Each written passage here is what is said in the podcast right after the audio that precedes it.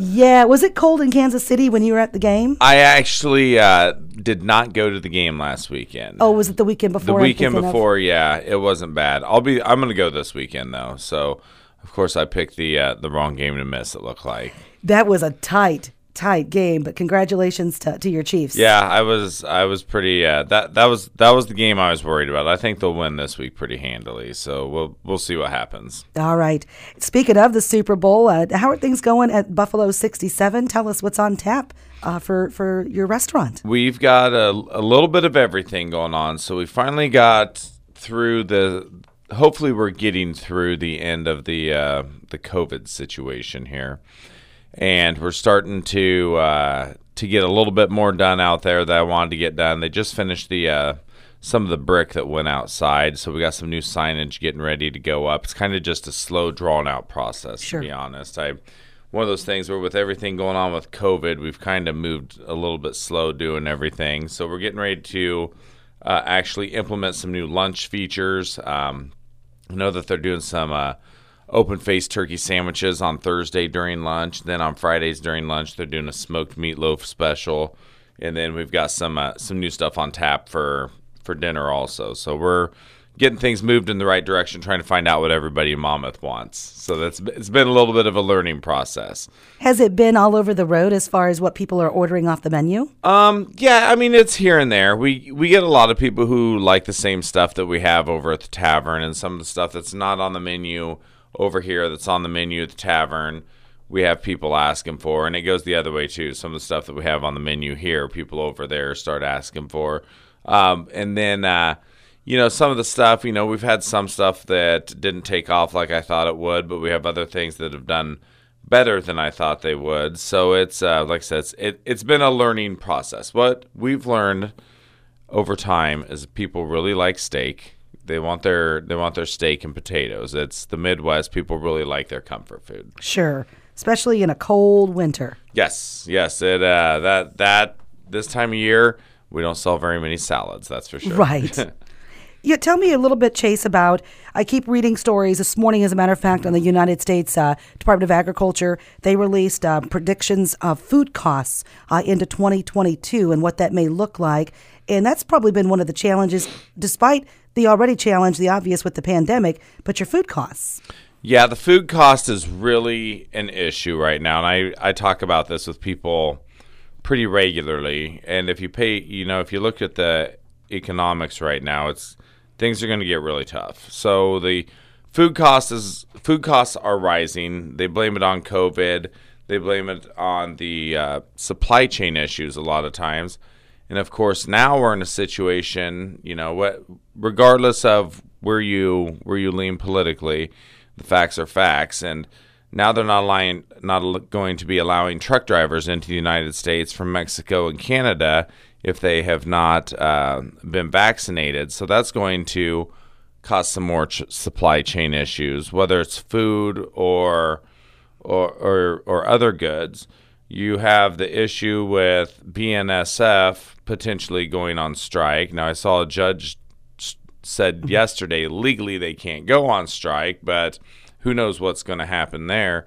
So we already have supply chain issues driving up food costs. So it is not a good situation for for anybody right now. I really think this is just the beginning of the food cost and the supply chain issues that we're going to see. We're seeing a lot of it. I mean, with the the price of chicken has doubled over oh, more than doubled in the last year. And that's the protein that we use the most. You're starting to see pork go up. Of course, beef has been outrageous. When we quote caterings right now, we we suggest to people they don't even use beef because beef's so expensive. Um, and now you're starting to see weird little items like cream cheese. You can't hardly find cream cheese right now. And of course, we make a spinach and artichoke dip that has cream cheese in it. So now you have to determine okay, do I want to raise the price on this or do I just want to take it off the menu? So there there's quite a few items like that. And then like i said there's so many little things. Our southwest chicken egg rolls which are our most popular appetizer. We haven't been able to get those for six months. Um, and then when we can get them again they're outrageous. Chicken wings have finally come back down in price a little bit but we're at the point right now where when we sell wings on our menu, um, we're not really making much money off of them. I see, actually, this is funny. I see a lot of restaurants now are pricing wings like you do lobster. When you go in, it says market price. I- Gotcha. you, would you ever thought you would have seen that with chicken wings? of all No.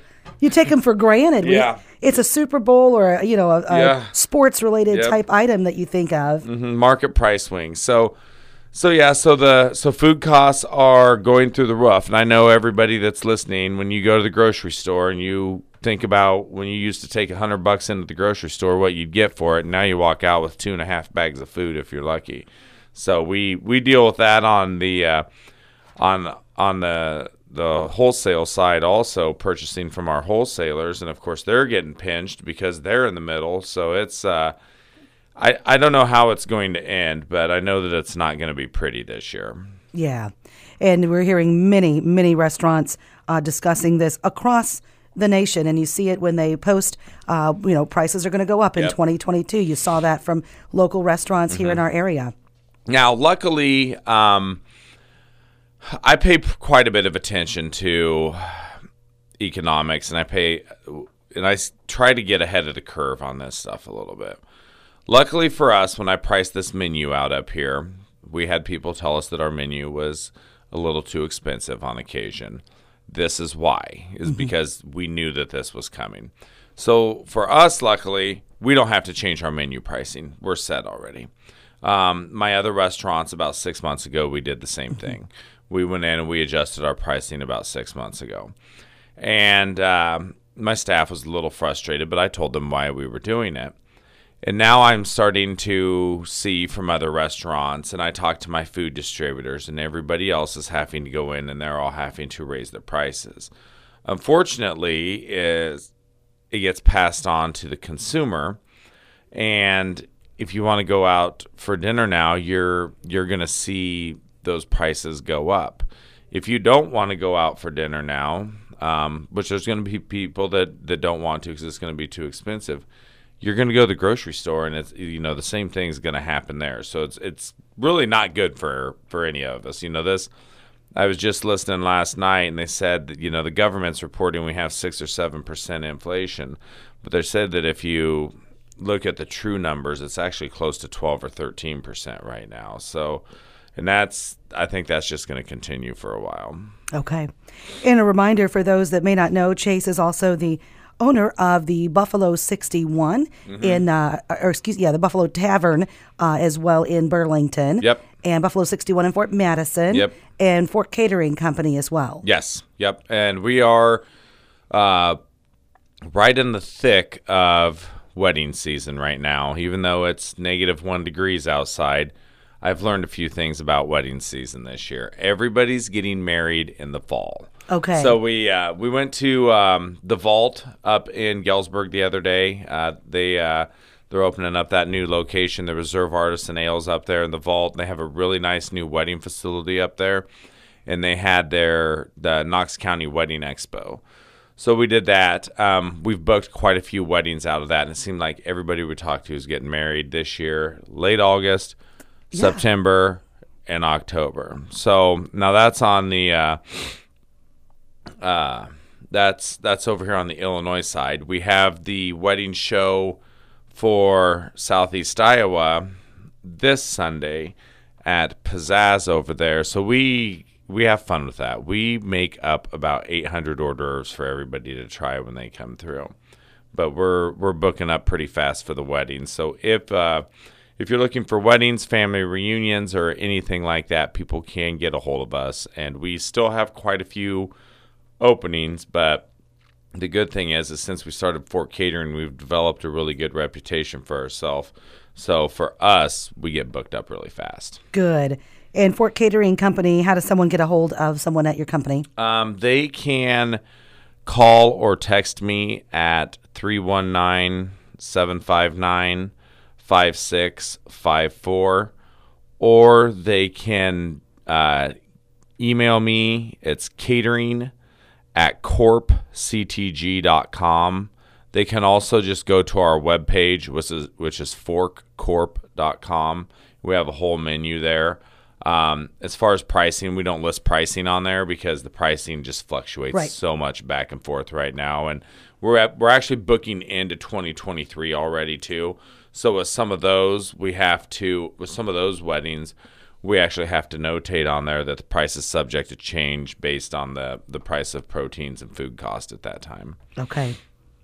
All right. What else is uh, going well here at the Buffalo 67? Well, we're looking to do an all-you-can-eat fried chicken one night a week. Um, that's we're trying to get that recipe dialed in, so that is on the horizon. I would say that's probably less than a month out.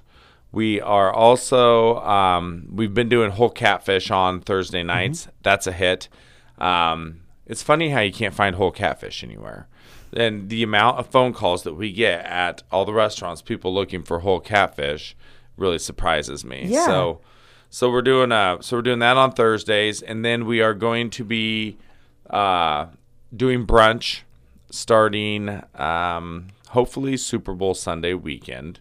Uh, don't hold me to it, but that's what we're shooting for. I'm actually doing the tasting. My uh, head chef that uh, uh, works next to me, basically Nick, is doing a tasting for me of all the brunch items that he has put together uh, this Saturday. I should read some of them off to you because they sound really good. But Yeah. um, what What are they? um, 'Cause let I'm hungry. It's 8:55. Let me let me pull it up. It's in my email here. So I saw the pictures yesterday, and he uh, he had me hungry. And I, to be honest, I don't eat breakfast. I go to the gym in the mornings. Uh-huh. don't, I don't like having a full stomach when I go to the gym. Um, so what we did is we're looking at a made a made to order brunch. So it is not a buffet. Um, we are looking at doing all you can drink uh, mimosas and Bloody Marys with it though. Um, some of the items that he has is a uh, we're doing a, uh, a prime rib hash, of course traditional homemade biscuits and gravy, your traditional Denver omelet. Um, our horseshoes are always popular, so we're actually making a breakfast horseshoe, which is bi- uh, uh, basically an open-faced uh, uh, biscuit topped with hash browns, ham, bacon, cheddar jack cheese, gravy, peppers, onions. Uh, we've got an open-faced veggie toast. It's kind of a. It's it's his twist on avocado toast. Um, we've got a Tex-Mex chicken and waffles that we're putting together. It's um, I'm not going to go too far into it, but I will just tell you that the uh, waffles that we make are a green chili cornbread. Um, bananas Foster waffles. We'll be doing that, and then he has a pimento cheese Benedict, which is a uh, an egg Benedict with a pimento cheese sauce over the top of it.